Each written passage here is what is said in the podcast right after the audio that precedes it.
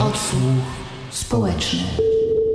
Witam w Odsłuchu Społecznym, podcaście o tematyce społeczno-politycznej. Nazywam się Janna Kotkowska-Pyzel, a moim gościem jest Jakub Zawiła-Niedźwiecki, doktorant w Zakładzie Etyki Wydziału Filozofii Uniwersytetu Warszawskiego.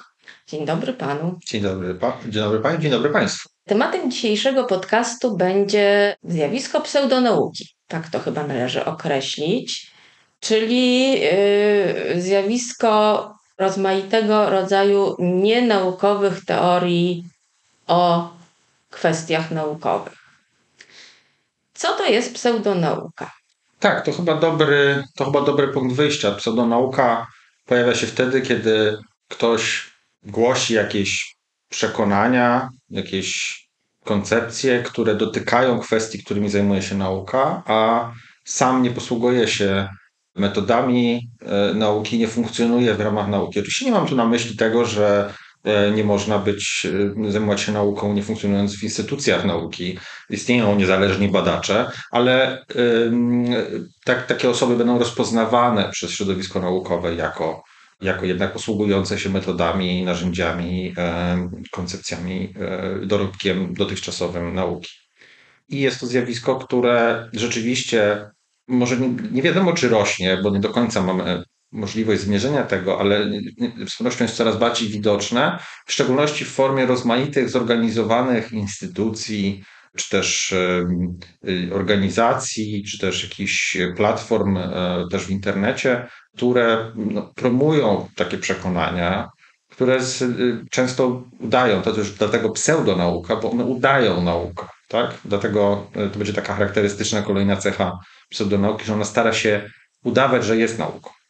Mamy nawet w ostatnich dniach przykład, y, powołało się w Polsce takie stowarzyszenie niezależnych lekarzy i naukowców którzy będą teraz właśnie prezentować alternatywną wizję na przykład walki z pandemią. To jest takie zjawisko, kiedy, kiedy ktoś próbuje jakby udawać, że robi naukę, ale jej nie robi. No właśnie, bo często te teorie powołują się właśnie na badania przeprowadzone. No, najczęściej to jest amerykański uniwersytet bądź no generalnie uniwersytet odległy, no ale podobno ta teoria, którą głosi jakieś środowisko, poparta jest badaniami naukowymi. I jak rozeznać się, jak odróżnić? To jest ogromne wyzwanie. Znaczy, jak się nie jest specjalistą w danej dziedzinie, to często po prostu jest to prawie niewykonalne. Są pewne, są pewne oznaki tego, że mamy do czynienia z pseudonauką. Jak się tym jakby siedzi dłużej, jak się tym zajmuje, to ja jestem w stanie, powiedzmy, wyczuć, że mam do czynienia z pseudonauką dosyć często, ale ustalenie tego na pewno czasami wymaga konsultacji z wieloma specjalistami. Sformułowano taką myśl nawet, że jest taka zasada niesymetrii bzdur. W oryginale użyte jest trochę mocniejsze słowo po angielsku, ale chodzi o to, że zaprezentowanie takiej koncepcji jest e, znacznie prostsze niż jej obalenie. E, jeżeli powiemy, powiedzmy, że picie wody gotowanej dwa razy powoduje raka, to jest prawdziwa koncepcja, która krąży sobie po internetach od e, kilku lat, że gotowanie wody dwa razy w czajniku jest szkodliwe. Nie pamiętam już, czy buduje raka, czy jakieś inne rzeczy, ale w razie jest strasznie niebezpieczne. Obalone wielokrotnie oczywiście. Oj, odetchnęło. E, ale no właśnie, ale można się wystraszyć, prawda? Ale wymaga to skomplikowanej wiedzy, zmierzenie się z taką koncepcją, że gotowanie w czajniku, wiedzy z metalurgii, z chemii nieorganicznej i organicznej i różnych innych e, dziedzin nauki. Często obalenie takiej koncepcji będzie wymagało wielu specjalistów. Znana e, taka książka e, jednego z najsłynniejszych polskich znachorów, która odbijała polskie księgarnie przez, przez ostatnich latach, ma to do siebie, że wielokrotnie pojawiało się hasło, że może ktoś by napisał jakieś takie obalenie. I, I z grupą znajomych naukowców przyglądaliśmy się temu, co trzeba by zrobić, żeby to zrobić. No i wyszło nam, że to byłoby coś o rozmiarze rozprawy habilitacyjnej, wymagającej interdyscyplinarnego zespołu pewnie kilkudziesięciu naukowców i przecież i tak nikogo by nie przekonało. W związku z tym jest to spore wyzwanie, to odróżnienie, ale są pewne takie sygnały, które mogą sugerować, że mamy do czynienia z pseudonauką. Na przykład to, że coś jest ustalone na pewno, że ktoś odkrył jakąś ukrytą prawdę, która, która jest ukrywana przed y, społeczeństwem. to, że jest jakiś błyskotliwy, pojedynczy naukowiec, który jako jedyny poradził sobie z jakimś zagadnieniem na świecie. Dzisiejsza nauka raczej jest przedsięwzięciem zespołowym. Prawie nie zdarza się, żeby pojedynczy naukowiec mógł coś zrobić, szczególnie w naukach przyrodniczych czy biologiczno-medycznych. Tego rodzaju sygnały alarmowe tutaj mogą być, mogą być taką oznaką. Też wszelkie terapie taki magiczny, jeżeli pojawia się jakiś taki sposób, który rozwiązuje jakiś bardzo poważny problem, jest tani, prosty, przystępny i, e, i w zasadzie bezproblemowy, to prawdopodobnie to nie jest sensowne. Natomiast no niestety jest tak, że czasami prawdę czujemy, każdy w zasadzie może się czuć zagubiony i wielokrotnie spotykałem się z takimi konsultacjami, nawet na przykład wśród lekarzy, że mam tutaj taką koncepcję, ktoś mi przyniósł na przykład pacjent, czy to jest pseudonauka, czy to jest jakaś pseudomedycyna, czy to jest prawda. Ja po prostu nie, ktoś mówi, ja nie mogę tego ocenić, tak? I, i wymaga to czasami no, dłuższego grzebania w literaturze naukowej, czasami, szczególnie, że zwykle te lepsze, lepsze i lepiej przygotowane koncepcje takie pseudonaukowe będą miały właśnie oparcie w pewnych badaniach. Co prawda, jak się zagłębimy w to, to się okazuje, że badanie jest na czterech szczurach albo y, i że to nie jest tak, że wyleczono raka, tylko y, obumarły komórki w jakiejś szalce. Przypominam, że komórki rakowe w, w warunkach laboratoryjnych zabija też sól kuchenna, więc y, jakby no to nie działa tak prosto, żebyśmy mogli tak leki wymyślać. W każdym razie to jest bardzo, czasami bardzo pracochłonne w takim sensie intelektualnym. Tutaj przydaje się takie pojęcie epistemicznego podziału pracy. To bardzo mądrze brzmi, ale chodzi o to, że Nikt nie potrafi już dzisiaj ludzkiej wiedzy opanować, e, w, nawet w jej kawałku, w jednej głowie. I jakby musimy razem pracować nad tymi rzeczami, żeby je zrozumieć, tak? I w pewnym sensie musimy opierać się na autorytecie naukowym. Znaczy opierać się na autorytecie w jakiejś dziedzinie wiedzy.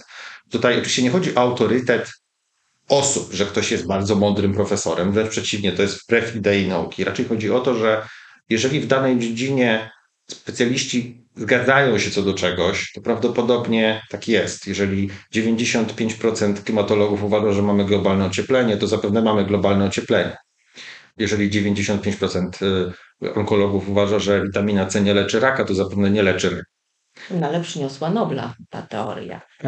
Nie, nie, nie. No właśnie, to, to, to, jest, to jest przykład tego, jak działa to jest przykład tego też, jak działa pseudonauka. Linus Pauling, który, y, który był rzeczywiście noblistą i wybitnym naukowcem, w pewnym momencie swojego życia doszedł do wniosku, że witamina C leczy wszystkie choroby. I założył instytut, który y, miał się tym zajmować. Ich badania nic nie przyniosły, ale zajmował się tym przez wiele, wiele, wiele lat. Ale przykleił się Nobel do tego. Więc jakby coś tu już jest na rzeczy, tak? No tak. I, e, I tak będzie często. E, będzie to tak, że y, mamy teraz taką w, w Polsce szerzącą się, szerzące się przekonanie o tym, że szczepionki na koronawirusa zmieniają DNA. I jedna z osób, które są w to zaangażowane, rzeczywiście jest genetykiem. Tylko, że jest emerytowanym profesorem genetyki roślin. No i właśnie. Tak? No właśnie. Jak należałoby postępować? Co zrobić z sytuacją, kiedy teorie no, ewidentnie nienaukowe głosi osoba no, z autorytetem naukowym? Tutaj akurat nie z tej dziedziny, w jaki sposób, ja już nie, nie chciałabym użyć określenia zwalczać, no ale y, w taki sposób te teorie y, nienaukowe się szerzą, że y, mówi się, że o tym mówi profesor doktor albo inna pani profesor czy pan profesor, no, używa się tytułów naukowych. Co z tym możemy zrobić w tej chwili? Ja jestem z zakładu etyki i to myślę, że, e, że e, to jest ściśle w naszej dziedzinie. W mm, etyce akademickiej funkcjonuje taka, mm, e, taka zasada, że wypowiedzi publiczne naukowców powinny być w ramach ich kompetencji, w ramach ich dziedziny, specjalności i tak. W związku z tym naukowcy generalnie powinni wypowiadać się pod, używając tytułów, stopni i tak wtedy, kiedy poruszają się w swojej dziedzinie. Kiedy robią to poza swoimi dziedzinami, co dzieje się dosyć często niestety, to po prostu to jest pewne naruszenie zasad e, etyki akademickiej. No i pytanie brzmi, czy to nie powinno być egzekwowane, niekoniecznie w sensie takim prawnym egzekucji, bo ja też sądzę, że będzie bardzo trudne i byłoby też bardzo problematyczne, gdybyśmy aż tak starali się jakimiś regulaminami wewnętrznymi uczelni czy czymś takim e, walczyć z tego rodzaju zjawiskami, ale może po prostu środowisko naukowe to musi trochę zmienić postawę względem takich osób i takiego postępowania. Pytanie brzmi, czy środowisko naukowe jest gotowe to zrobić. To jest oczywiście to jest oczywiście. Na odrębny podcast. Tak, to jest oczywiście temat na odrębny podcast, ale rzeczywiście tutaj chyba jest pewna, pewna droga. Natomiast, no, oczywiście w przypadku na przykład lekarzy, to tutaj są kwestie też odpowiedzialności zawodowej, tak? I e, są odpowiednie zapisy zarówno kodeksu etyki lekarskiej, jak i też lekarze jako naukowcy podlegają właśnie rozmaitym regulacjom dotyczącym naukowców. No I e, tutaj istnieje samorząd zawodowy, który może ma środki egzekucji tego. Tak w przypadku, będzie w przypadku lekarzy. Też w przypadku innych zawodów regulowanych podobnie. Mamy w, mamy w Polsce grupę adwokatów negujących istnienie pandemii, więc tutaj myślę, że też jest pewne pole do popisu dla, e, dla e, samorządu adwokackiego. Pytanie, czy samorząd adwokacki jest w stanie coś z tym zrobić. No właśnie, a dlaczego? Dlaczego e, osoba z gatunku celebryty, czy też osoba wykonująca jakąś profesję, profesję oddaloną od nauki, jeżeli, jeżeli jest znana, i szerzy nienaukowe poglądy. Dlaczego to jest tak bardzo chwytliwe? Ja myślę, że y, to jest trochę taki syndrom tego, co kiedyś w polskiej komedii ujęto tym, że klient w krawacie jest mniej awanturujący się. To znaczy, no, jeżeli ktoś ma ładny garnitur i występuje w telewizji, to już występuje z pozycji autorytetu jeżeli jeszcze ma jakieś stanowisko albo tytuł, y, które sugeruje, że jest jakiś mądrzejszy niż inni, to ma kolejne y, przesłanie. Ale w przypadku pseudonauki jest też tak, że tutaj ma znaczenie to, do jakiego poglądu czy przekonania słuchacze są, są przywiązani. Jak ktoś mówi to, co chcą usłyszeć, to z siłą rzeczy staje się popularny i wyniesiony na, na jakby, no właśnie uzyskuje tą platformę do mówienia tego, co mówi. Na przykład w przypadku pandemii było tak, że ludzie bardzo nie chcieli siedzieć w domach. Często z przyczyn bardzo poważnych, ekonomicznych, y, osobistych i innych. Mieli bardzo poważne powody, żeby chcieć usłyszeć, że jej nie ma. Jak ktoś przychodzi i mówi, że jej nie ma, albo że jest zmyślona, albo że to jest spisek, no to jest bardzo dobry punkt y, zaczepienia. I nie ma trochę na to y, na to lekarstwa y, po stronie nauki, to raczej będzie lekarstwo po stronie tego, jak działa kultura medialna. Pytanie brzmi, czy w ogóle jesteśmy w stanie coś z tym zrobić. Edukacja? Z edukacją jest taki problem, że coraz więcej badaczy, którzy zajmują się pseudonauką, pokazuje, że to powszechna edukacja pseudonaukę upowszechniła i w pewnym sensie dała jej moc taką oddziaływania, dlatego że w toku edukacji uzyskujemy wystarczająco dużo wiedzy, żeby być w stanie formułować takie pseudonaukowe koncepcje albo je przyjmować, ale nie, na tyle, ale nie dostajemy wystarczająco dużo, żeby rozumieć, jak działa nauka jako taka. Tutaj pojawia się takie rozróżnienie, które socjologowie nauki nazywają nauką gotową i nauką in action, naukę w działaniu. Chodzi o to, że my dostajemy w, w, tej wersji szkolnej, dostajemy naukę gotową. Mówi się nam, że y, trzecia zasada dynamiki Newtona wygląda tak a tak, albo że, y, że tam prawa Keplera mówią to a to, że y, nie wiem, rośliny rosną do góry al, i tak dalej, i tak dalej. Nie mówi nam się skąd to wiadomo, w jakim stopniu to wiadomo. Coś, co mnie ostatnio tak dało do myślenia w kontekście jakiejś dyskusji o zmianach w szkole, to to, że jak się uczy historii. Uczy się historii, mówi się, że państwo Mieszka pierwszego miało tam obszar tyle i tyle kilometrów kwadratowych i miało taką i taką mapę. Ale przecież my to wiemy tam z kilku kronik dosłownie, y, gdzie mamy bardzo fragmentaryczne dane, które są o różnym stopniu wiarygodne, ci dziennikarze są w różnym stopniu stronniczy. I tak wygląda cała nauka historii. To znaczy, cała historia, którą znamy, właściwie cała przeszłość, przynajmniej do czasów jakichś bardzo bliskich, to są interpretacji, interpretacji, interpretacji. Historycy, naukowcy to wiedzą. Oni to bardzo szczegółowo analizują, jak sto, na jakim stopniu wiarygodnie coś wiemy. Natomiast podaje się nam to tak właśnie, podaje się nam daty życia i śmierci różnych ważnych postaci z historii, które znamy często też właśnie z przekazów takich, że wydedukowano to na podstawie tego, że wiadomo, że żył, nie wiem, w marcu, a w kwietniu, e, w kwietniu już nie żył i w związku z tym prawdopodobnie umarł e, pomiędzy tym miesiącem a tym. Ale często to są bardzo, bardzo y, odległe rzeczy. Często ze świadectw archeologicznych rzeczy są wywnioskowane i tak dalej. A tutaj się podaje to jako gotowe. Podobnie będzie z fizyką, która też często jest wynikiem złożonych eksperymentów z biologią, z medycyną. W medycynie jest jakby w tych naukach, które się najszybciej dzisiaj rozwijają, w naukach biomedycznych, które są chyba najszybciej się dzisiaj rozwijają, jest jeszcze ten problem, że to wszystko jest nieaktualne. To znaczy, w zasadzie, jak ostatnio się nad tym zastanawiałem, to wszystko, czego mnie uczono w szkole podstawowej i właściwie wszystko, czego mnie uczono w szkole średniej, już dawno jest nieaktualne. A nie jestem jakoś bardzo stary, więc, y, więc y, to też jest problem, bo nabieramy takiego przekonania, że ktoś to oszukuje, tak? No bo, bo skoro tutaj wszystko jest nieaktualne, to, to, to coś tu jest nie tak, nie? Dlaczego to się coś ciągle zmienia?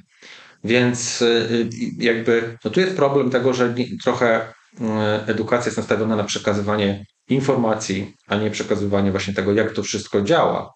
Ale mimo to ja bym był bardzo sceptyczny, bo Większość badań pokazuje, że osoby wierzące w teorie pseudonaukowe, te szczególnie te najbardziej wierzące w nie, takie zaangażowane, są średnio lepiej wykształcone niż populacja ogólna.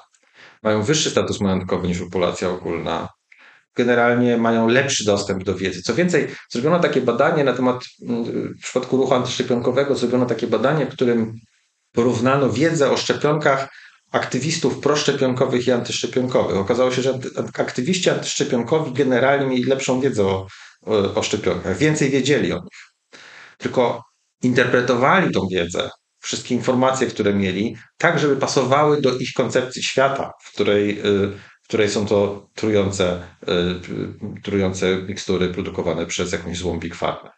Ale jeżeli chodzi o czyste fakty, potrafili odpowiedzieć na pytania testowe lepiej niż, y, niż e, populacja ogólna, czy populacja osób, które były zwolennikami, czy popierały szczepienia. To jest też, to pokazuje, że mamy tutaj zasadniczy problem po prostu taki wynikający z, powiedział, z natury ludzkiej, mówiąc. I z nadmiaru wiedzy, która do nas dociera, z nadmiaru nie tyle wiedzy, co i z informacji, tak, które przychodzą. Tak, nadmiaru informacji, właśnie, bo te, te, tradycyjnej tradycyjna definicja wiedzy, taka bardzo, bardzo tradycyjna filozoficzna definicja wiedzy mówi, że jest to uzasadnione, prawdziwe przekonanie.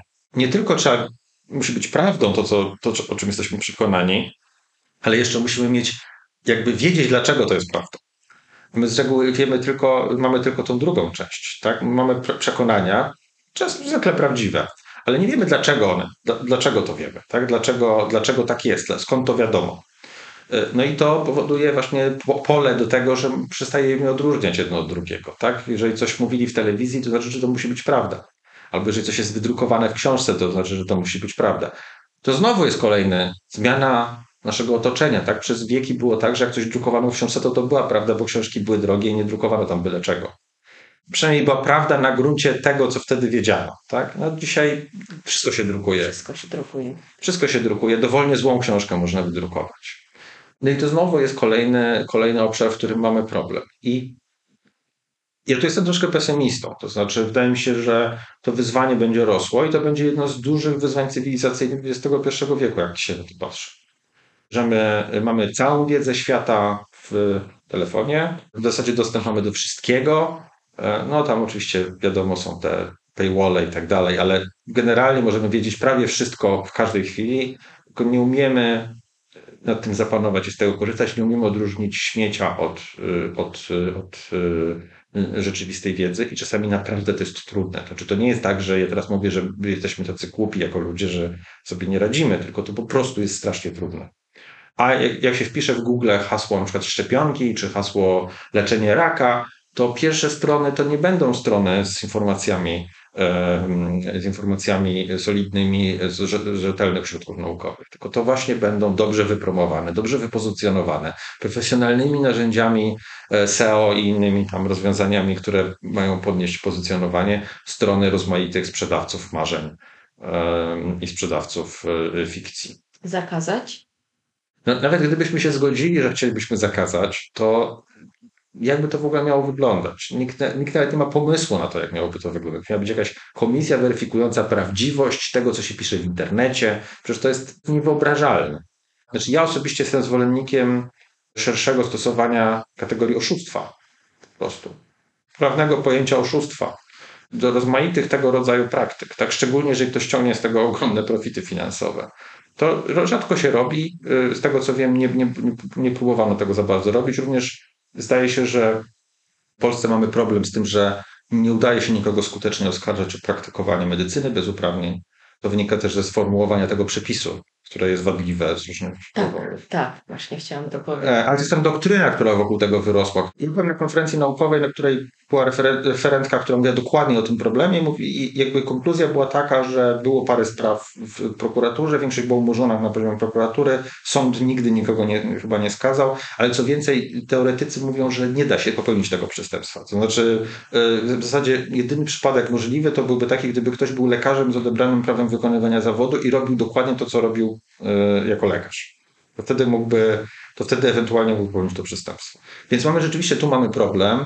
I z pewnością też mamy problem z regulowaniem samych zawodów medycznych, które nie radzą sobie z tym, co wewnątrz nich się taka fałszywa solidarność zawodowa tam występuje. Jeżeli, jeżeli lekarz chodzi opowiada właśnie, że, że nie ma pandemii, albo... No właśnie, bo w dziedzinach nauk medycznych to akurat bardzo, e, znaczy bardzo to może przesadzam, ale znaczna grupa e, lekarzy w swoich gabinetach stosuje metody nienaukowe. To jest ta homeopatia chociażby, no, ona może nie jest szkodliwa, jeżeli chodzi o przeziębienie, które nasz no organizm walczy. Tu, tu, mamy, tu mamy problem szerszy. No, homeopatię de facto pośrednio polskie państwo wspiera. Nadal jest tak, że rozporządzenie regulujące kształcenie przyszłych farmaceutów wymaga od nich e, uczenia się o homeopatii. Uczelnie medyczne muszą o tym uczyć. I e, no de, de facto jest to jedyne, są to jedyne mm, produkty lecznicze, w cudzysłowie, które są zwolnione z dowodzenia skuteczności ustawowo. Też bezpieczeństwa, co ciekawe. To bezpieczeństwo produktów homeopatycznych zapewniane przez samych homeopatów, to znaczy oni mają, zadeklar mają zadeklarować, że są bezpieczne. W Europie nie było takich tragicznych przypadków, ale w Stanach Zjednoczonych to już kosztowało życie kilkudziesięciu dzieci. Kiedy pewien preparat homeopatyczny z wilczą jagodą okazał się nie być tak bardzo rozcieńczony, jak e, to pochodziło o, o e, preparat, który miał pomagać na, ząbku, na ból przy ząbkowaniu. Więc rodzice de facto zamordowali własne dzieci. I, I to było tragiczne. W Europie takich przypadków chyba nie było, przynajmniej ja nie znam żadnego takiego kazusu. Niemniej jednak, no właśnie, mamy takie wyłomy zrobione, które zostały gdzieś tam wylobbowane, wywalczone. Jeszcze podobno to historia tego jest jakaś bardzo złożona. Tego... Powiem szczerze, przeraził mnie pan. Ja sobie skojarzyłam, że moim synom przy ząbkowaniu podawałam jakieś szczotki, które lekarz nazwała homeopatią. No więc właśnie. No, Przeżyły. No, mamy, mamy sukces, tak? Ale, ale, ale to jest to, to jest jakaś taka historia, że to jeszcze na poziomie Europejskiej Wspólnoty Gospodarczej, jeszcze przed, zanim powstała Unia Europejska, to znalazłoby się w jakiejś dyrektywie i to zostało przepisane do polskiego prawa po prostu e, automatycznie. Automatycznie, tak po prostu przepisano w ogóle nie, nie wnikając w to. I to tak sobie funkcjonuje, tak? Od, od, od wielu, wielu lat w całej Europie. Francja tam bardzo jest silnym takim lobby Niemcy e, broniącym statusu homeopatii. To są ogromne pieniądze. To są, mówimy o dziesiątkach, nie setkach milionów euro rocznie. Znaczy przy homeopatii to też tak, że jej początki były yy, o tyle chwalebne, że prowadziły chyba do odejścia od puszczania krwi, przystawiania pijawek. Jak ona się zaczynała, to była bardziej skuteczna niż standardowe postępowanie, dlatego że standardowe postępowanie było jeszcze bardziej szkodliwe. To tak, rzeczywiście. I tutaj może warto do tego nawiązać, że współczesna medycyna i też współczesna nauka to nie jest wcale coś starego. To znaczy, medycyna taka, jaką znamy dzisiaj, ma maksymalnie kilkadziesiąt lat medycyna, która nie jest oparta na autorytecie poszczególnych lekarzy, którzy zaobserwowali to czy tamto. Tak? To, że Hahnemann, czyli autor homeopatii, miał błędne, błędnie ocenił sytuację, tam chodziło o reakcję na podanie chininy konkretnie. On, dzisiaj wiemy, że to jest pewien wariant genetyczny, który zdarza się stosunkowo rzadko. Rzeczywiście niektóre osoby mają takie objawy jak on miał wtedy, ale y, jakby to dzisiaj medycyna oparta na dowodach, która, która postępuje zupełnie inaczej, która prowadzi badania kliniczne, która porównuje y, grupy korzystając z metod statystycznych, która rzeczywiście umie odróżnić, czy coś pomaga, czy nie. No to jest zupełnie inna praktyka niż to, co znali jeszcze praktykujący dzisiaj lekarze, którzy jak studiowali, ci, którzy mają dzisiaj, są pewnie przed emeryturą albo niedługo przed emeryturą, albo może nawet trochę więcej, którzy studiowali kilkadziesiąt lat temu, oni po prostu uczyli się z zupełnie innej rzeczywistości. I tak samo jest w nauce. E, nauce, która właśnie bywała takim twórczością geniuszy, ale to było znowu kilkadziesiąt lat temu. Świat się po prostu zmienił. Dzisiaj wiemy, że mamy solidniejsze metody, że pewne rzeczy nie przechodzą. Dzisiaj wiele badań naukowych, które prowadzono jeszcze 40 lat temu, byłoby po prostu uznanych za skandaliczne, nieetyczne, metodologicznie wadliwe skądinąd i w ogóle z różnych względów niedopuszczalne. Też nie, nikt poważnie nie brałby takich wyników, tak? A lata e, temu one były uznawane za bardzo poważne rzeczy i na przykład wpływy psychoanalizy i jej katastrofalny wpływ na rozwój e, ochrony zdrowia psychicznego pod pewnymi względami. Nie wszystkimi, tak, nie należy tego tak upraszczać, ale, ale pod pewnymi, e, czy kwestii związanych z, z płcią, które no do dzisiaj właśnie mamy pewne, pewne zaszłości. To jeszcze pokutuje. Pokutuje. Myślę, że tutaj bardzo wiele takich obszarów, gdzie dzisiaj po prostu to nie zostałoby uznane za naukowe. Co nie zmienia faktu, że jakby no nie mówię tutaj prostych rozwiązań, ale, ale ja chciałem to powiedzieć to jasno, żeby, że ważne jest to, żeby pamiętać, że ta współczesna nauka to jest jednak coś zupełnie innego niż to, co robił Newton. Jak to zdefiniować, tą współczesną naukę? Czym odróżnić? Czy to się w ogóle da? Znaczy, ja bym powiedział tak, że yy, cała refleksja metodologiczna, która nastąpiła na pewno po II wojnie światowej w nauce, w ogóle, właściwie we wszystkich dziedzinach nauki. Spojrzenie jeszcze raz na to, co my właściwie wiemy, a czego nie wiemy, co my robimy w tej nauce, to, co się wydarzyło dzięki y, też socjologom nauki, ale też dzięki filozofom nauki, którzy y, jakby przyjrzeli się praktyce i temu, co w niej jest y, robieniem nauki, a co w niej jest jakimiś takimi na przykład szerzeniem własnych uprzedzeń, tak, i własnych jakichś różnych przekonań pozwoliło w sensie oddzielić jedno od drugiego. W medycynie to najlepiej określa się takim terminem eminence-based medicine, medycyna oparta na autorytecie. I to, to jest coś, co trwało gdzieś do lat 80. XX e, wieku. Potem pojawia się pomysł, nie zaraz, ale to nie ma znaczenia, kto jest jak dużym autorytetem, ma znaczenie, jakie ma dowody na to, co mówi. Tak można w uproszczeniu określić ruch związany z medycyną opartą na dowodach. On ma też rozmaite problemy i współczesna nauka ma rozmaite problemy, ale nie mamy, to jest najlepsze, co dzisiaj mamy. Weryfikowalne przynajmniej. Weryfikowalne. Przede wszystkim można zapytać człowieka, co ty masz, co ty masz na to, co twierdzisz, tak? I on, on powie, że mam cztery badania kliniczne na próbie czterech tysięcy pacjentów. To przynajmniej wiemy, o czym mówimy, a nie, a nie, że ktoś mówi, że z mojego doświadczenia to pomaga e, e, tutaj, nie wiem, e, bańki pomagają. O, na przykład, tak, bańki. Bańki bardzo popularne w Polsce nadal. Mimo tego, że nie ma żadnych dowodów na to, że one działają, ale pielęgniarki, jeżeli się nie mylę, nadal są tego uczone, jak to się robi. Tak. Może to się jakoś zmienia, ale wiem, że widziałem podręcznik pielęgniarstwa jakiś w miarę świeży, gdzie to jeszcze było. Także ja sam osobiście byłem przedmiotem takich zabiegów jako dziecko, więc to było w Polsce rzeczywiście. Ja również. Tak. Ogniem jeszcze. Tak, z ogniem i tak dalej. Mojego dziadka leczono tak na zapalenie płuc. Oczywiście kilkadziesiąt lat temu. Więc y, to jest, y, no właśnie, no i to się zmieniło. Tak? My wiemy, że to nie działa, ale to jest problem, tutaj tu mamy problem pseudonauki, tej, tej granicy, myślę, że dobrze pokazane. Pytanie brzmi, co by się musiało stać, żeby taki praktyk, na przykład lekarz, który zaleca te bańki, zmienił zdanie.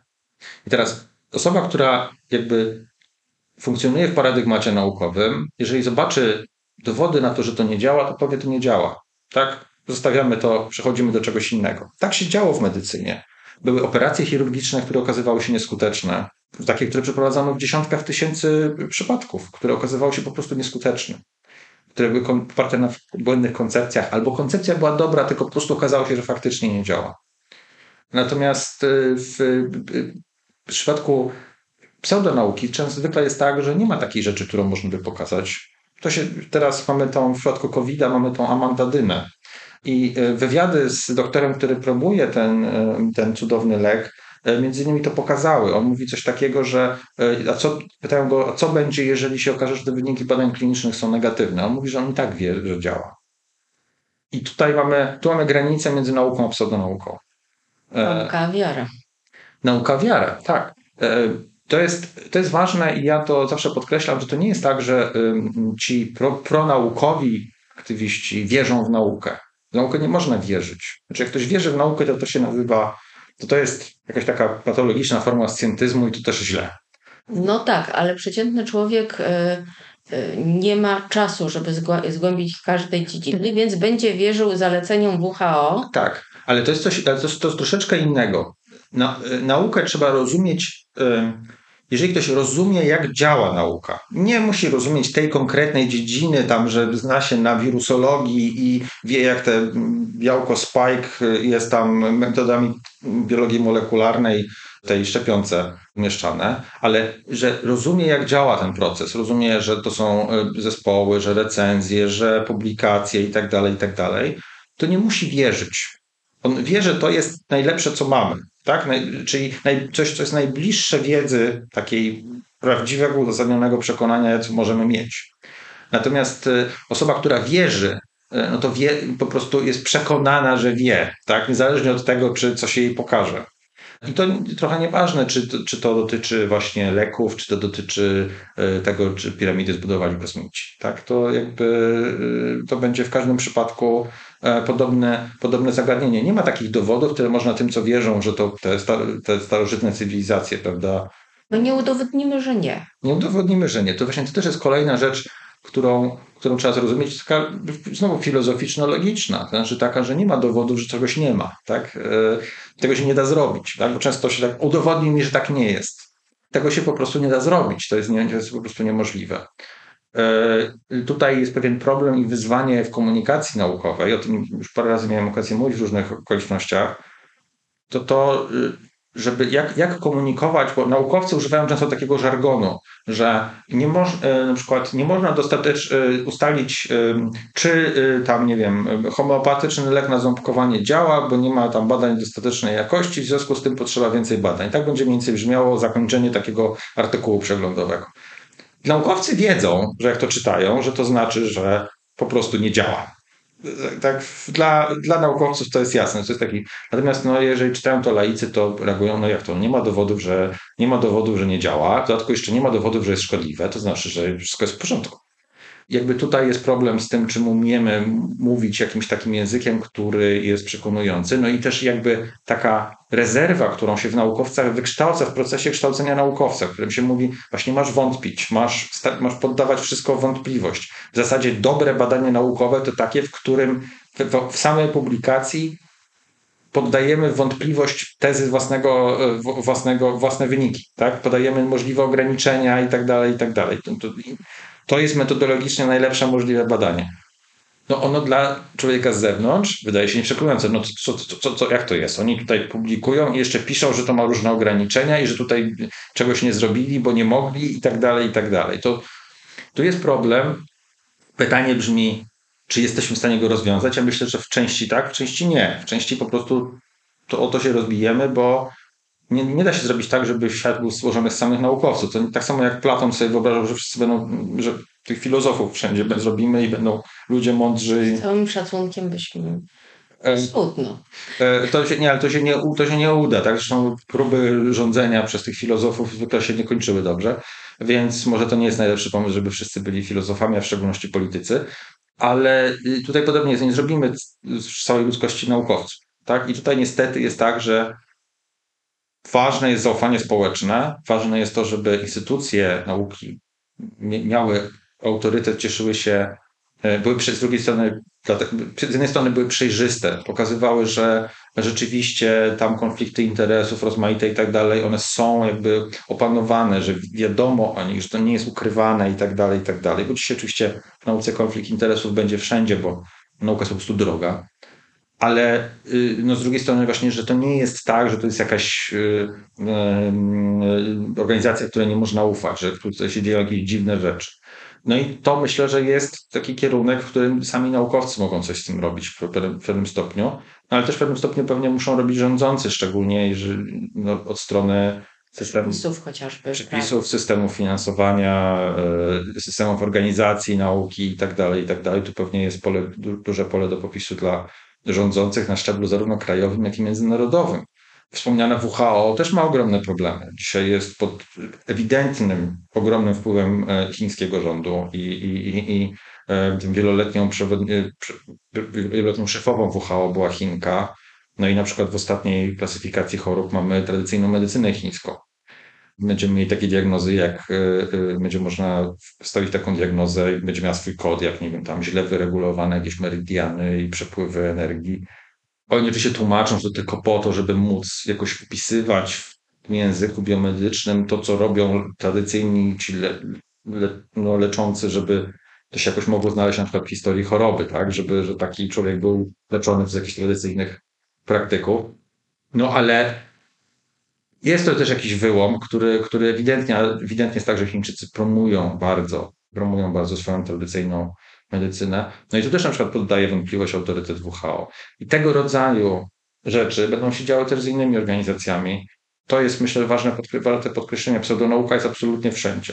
Już zinwitrowała chyba każdą możliwą instytucję, jaką, jaką znam. Mieliśmy na Uniwersytecie Warszawskim e, psychologię kwantową. Mieliśmy na Uniwersytecie Harvarda mają integracyjną onkologię, gdzie integrują tam akupunkturę i jakąś, jakieś inne rzeczy z onkologią. To jest wszędzie. To nie jest tak, że to jakakolwiek e, tradycyjna medycyna chińska na Uniwersytecie Jagiellońskim. Ja bym jednak sięgnęła do podstawowej edukacji, bo wydaje mi się, że od tego trzeba byłoby zacząć, aby uczyć krytycznie spoglądać na pewne rzeczy. No tak, ale to by wymagało w ogóle przeorientowania prawdopodobnie całego systemu edukacji. Zgoda. Ja nie wiem do końca, oczywiście nie jestem specjalistą systemu edukacji, ale jak, jak ja chodziłem do szkoły, to nam podawano, co mamy, w co mamy wierzyć. Tak? Podawano nam po prostu. To jest źródło problemu.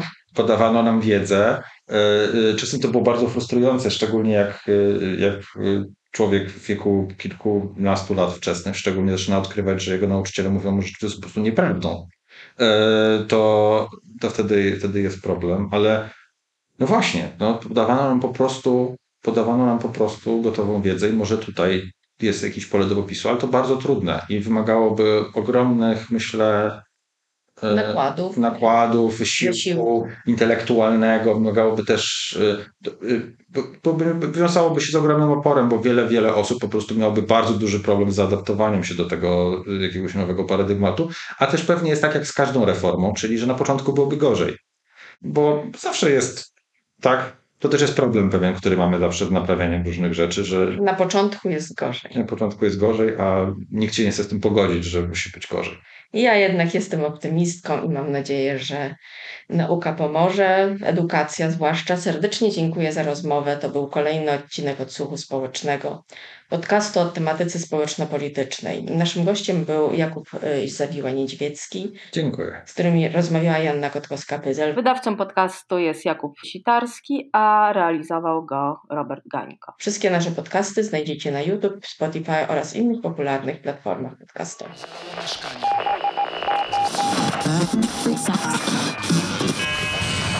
Odsłuch społeczny.